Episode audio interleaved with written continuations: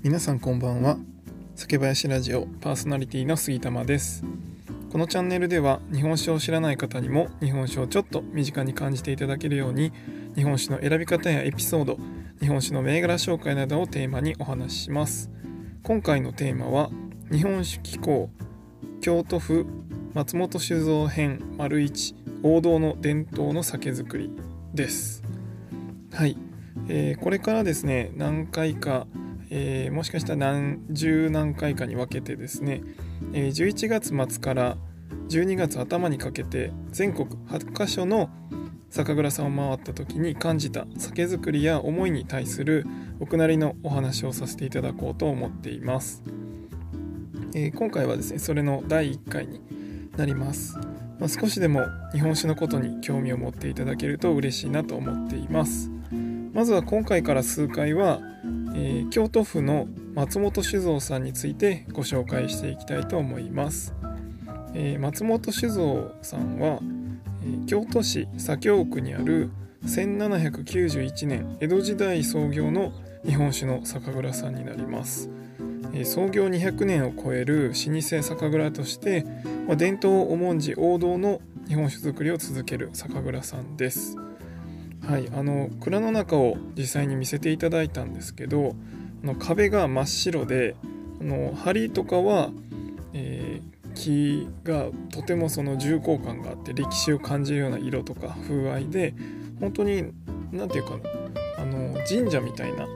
イメージの酒蔵でした。あの壁がね真っ白で本当に綺麗なんで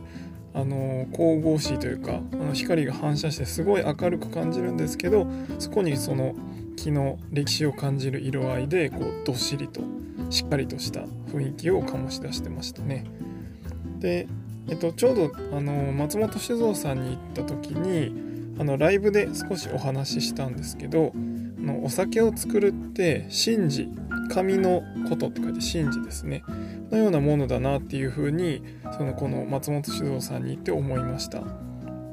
まあ、神からいただいたお米っていう恵みを人の手を介して感謝を込めてさらに祈りを込めてまたおみきお酒にしてお供えするようなものなのでやっぱり神々しいんだなと思ったんですね。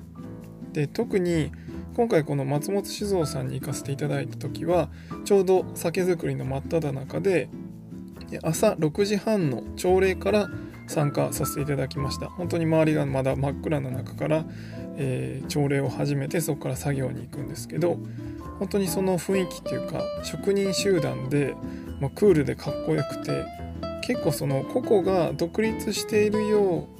うに見えるんですけど、まあ、しっかりねチームになっているっていうそんな雰囲気であのめちゃくちゃかっこよかったんですよね。で、まあ、なんか淡々として緊張感があってこうピリッとしてるんですけどそれはそのなんかチームワークが悪いとかそういう意味ではなくて本当にこう集中されててこうピリッとしてるっていうそんな感じに見えました。でその朝礼が終わったらそこから一気に皆さん分かれて仕事に取り掛かられます。でお米をあの酒米をですね蒸す人。で麹を作る人。でその合間に作業が終わった道具とかを片付ける人っていう感じでこうみんな分担されてそれぞれの役割で動かれるっていう感じでされてました。で本当にテキパキと効率よく動かれていてあのその日の酒造りに関わる作業っていうのはその6時半の朝礼で、まあ、7時前ぐらいから始まってもう朝10時までには終わるんですね。この時は実際9時半ぐらいだったかな？に、えー、仕込みの作業まで全て完了している状態でした。でこのお酒造りの責任者として松本秀彦さんという方がこの日本酒製造の責任者をされているんですけどこの酒造りの流れとかもいろいろ試行錯誤して作られてきたっていうお話をお聞きしました。で言われていたことは、えー、無駄なことを省くことでこの日本酒造りっていうのをこう長く続けることができると。で長く続けると続ければ続けるほど次の可能性につなげることができると。もう一瞬で終わっちゃったらその次のもしかしたらここにあった可能性が見つける前に終わっちゃうかもしれないんですよね。なのでこう長く続けることでその次の可能性を見つけることができると。でえー、まずその作業をじゃあ長く続けるっていうことに対して今やっていることが本当にベストなのかを考えると。で今のやり方っていうのがまあベストだと考えたとしてもじゃあそれは本当にいいものいいお酒を作ることにつながっているのかっていうのを考えられてるというふうにおっしゃってました。でこの伝統を守ってあの200年以上続くこの酒蔵の伝統を守りつつ王道の日本酒を続けながら日々探求進化させてるからこそこの常に支持され続ける日本酒を作り続けることができるんですね。っていうのを本当にこのお話からとても感じましたね。でさらにですねこの、ま自分たちの工程っていうのはこういうふうに今のやり方が本当にいいものを作ることにつながってるのかもうただ、え、やり方を変えてこういうふうに例えば作り手さんにとってはいいっていう風なやり方に変えたとしてもじゃあ作ったお酒は飲んでくれる人に対して本当にいいお酒になってるのかっていうのを常にちゃんとこう問い続けるっていうことをされてるっていうのが本当にいいお酒をあのずっと提供されてるその根源にある考えなんだなって思いました。でさらに飲食店の人ですねとかその先のお客さんのリアルな意見っていうのをこうしっかりあのフィードバックしてもらう。っていうので、まあ、販売店である酒屋さんなどからもしっかりそのお酒がどうだとかそのニーズにちゃんと合ってるのかっていうのをフィードバックを受けてそれをまた酒造りに反映して僕たちみたいな、消費者にまた還元して美味しいお酒を飲ませてもらうと。そういうふうなことをすることで、まあ、素晴らしい日本酒を長くつなげていこうとされて、まあ、作られているそのマインドが全て詰まったのが沢屋松本っていう銘柄になりますね。はい、なのでやっぱりこういろんな人に美味しいと思われる日本酒。ずっと美味しいと受け継がれてきてる日本酒っていうのはやっぱここのいいお酒を作る。どうやってお客さんに飲んでいただく方に美味しいと思ってもらえるかっていうのを常に第一に考えられてるっていうのが本当に大事なんだなと思いました。でそれをね長く続けるためにこういろんな方と一緒に作り上げていくっていう考えをされてるっていうのはこの松本秀彦さんの酒造りの根幹なんだなっていうのが分かりました。はい面白いですよね。もう感動しますよ。もう実際に聞いたら。はい。でえー、結構その日本酒業界の中でもこのさっき言ってた本当にこのやり方がベストなのかっていうところでまあやっぱりね重労働なんですよねお米を運んだりとかその機材をこう動かしたりとか例えばタンクの中を混ぜたりとかって全部重労働になるんですけど、まあ、こういうのを、まあ、作業者にとってはもうちょっと楽にしたいですよねやっぱり。なので日本酒業界の中でも作業を効率化する品質を均一化するっていうことでどんどん機械化が進んできたりするんですけど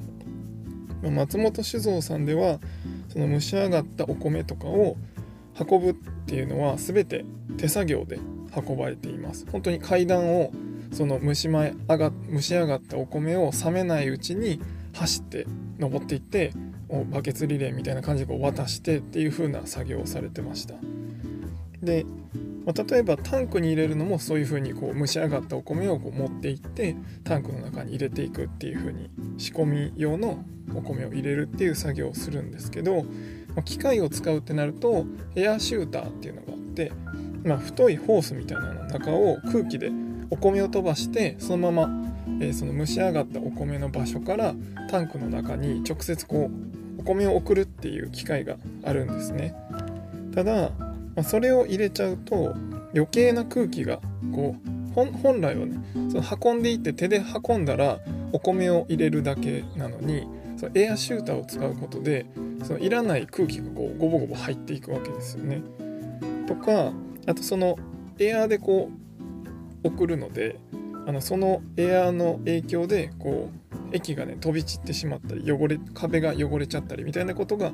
もともとあったそうなんですよね。で今はそれをなくすために人手で運んでやっているそうです。そもそも酒蔵さんによってそのどういうお酒にしたいのかっていう考え方が違うのでこれはあの機械化するのがいいとか悪いとかそういうことではなくてもう選択の仕方っていう話なんですけど今回のこの松本酒造さんの場合だと、まあ、効率化して手間を省くっていうんではなくてあのいいものいいお酒を作るためにっていうところをスタート地点にしてじゃあ合理的にどういうふうにするのかを考えて、まあ、手作業のところ機械化するところっていうのをこう選択されてるっていうお話でしたなのでもうスタート地点をねその作業が楽になるとか作業を効率化するとかじゃなくていいものを作るためには何が必要かっていうそのゴールから逆算して考えられてるというお話だったんですね。でこれって酒造りだけじゃなくてお客様にとっていいもので自分たちが表現したい商品っていうのがどうやって実現できるのかっていうことに関しては全然酒造りだけじゃないですよね。どんなサービスでも本当はそうあるべきだと思うんですよね。そのお客さんにとっていいものっていうのを第一に考えることが、まあ、今までもこれからも大事だなと思っています、まあ、機械化っていうのはその手段の一つであってその機械化するっていうことを目的にならないようにしないといけないなとこのお話を聞いてて心からそう思いました。はい。いかがでしたでしょうか、まあ、今回はねまず第1回なのでこの辺で、え終わりにしたいと思っています。今の沢屋松本っていう日本酒になったきっかけのお話なども次回以降でお話したいなと思っております。で最後にですねちょっと残念なお知らせなんですけれども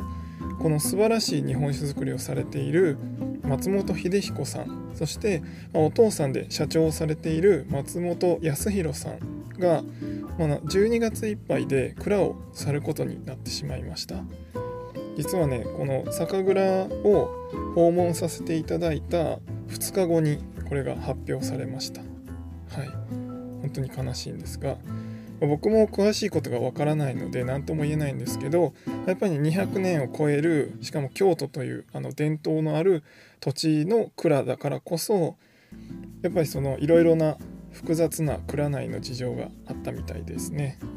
はいまあ、まさかのこの今年の仕込みが始まった直後の発表だったので、まあ、多くの沢谷松本ファンの方は悲しまれてるんじゃないかなと思います。まあね、ちょっとね事情が事情なだけに沢谷松本を取り扱う酒屋さんも今後減ることが予想されます。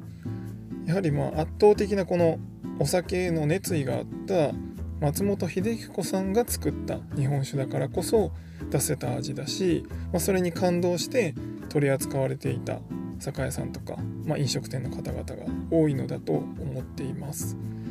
なので、まあ、この松本秀彦さんが作った沢屋松本手張りシリーズっていうのはおそらく今年中もう今12月の半ばまで来ちゃってるんですけど今年中遅くてもま来年初めにはもう流通が終わってしまうんじゃないかなと思います。多分今店頭に並んでるものともう酒屋さんのバックヤードにある在庫でもう全て終わるんじゃないかなと思います。なのでもし今回このお話を聞いてこの熱い酒造りをされてる沢屋松本シリーズを興味を持たれた方はお早めにお買い求めいただければと思います。で、まあ、その買っていただいた沢山松本を飲みながらですねこの日本酒機構シリーズの、えーと、松本酒造編を聞きながら楽しんでいただけますと幸いです。あの松本秀彦さん自体は今後も日本酒業界には携わっていかれるっていう風な発表を Facebook でされてましたので、まあ、次ご活躍されることを楽しみに待ちたいと思いますまあ、それにしても一つの最高と言われていた日本酒の銘柄がちょっと終わってしまうっていうのは悲しいですね。はいまあ、あの松本酒造自体なくなるわけではないとは思うんですけど、まあ、ちょっとどういう風なね今後方針になるのかっていうところはまだ全然わからないので、まあ、これから松本酒造がどうなるかも気になりますがそれよりも僕はちょっと,、えー、と松本秀彦さんにせっかくお会いしたので、まあ、今後どういうふうに日本酒業界にで活躍されるのかを楽しみに待ちたいなと思っています。今ちょうどですね松沢山松本の忘年会っていう銘柄が出されていてこれはあのコロナであの忘年会とかこう集まって飲んだりする機会がなかなかできないのでまあお家でそういう忘年会を楽しんでもらうようなそういうそういったコンセプトで作られた日本酒になってます、えー、今年初めて出たんですが来年以降がないので最初で最後の銘柄になりますので是非年末の日本酒をご検討の方はこちらも探してみてください、まあ、ちょっと忘年会っていう名前なんでね正月のお酒だとちょっと遅いなって感じがするので ちょっと年末までに飲むお酒としてご検討いただければなと思います。はい。今回は沢山松本を作られている京都の松本指導さんに伺った日本酒機構第1回目をお送りしました。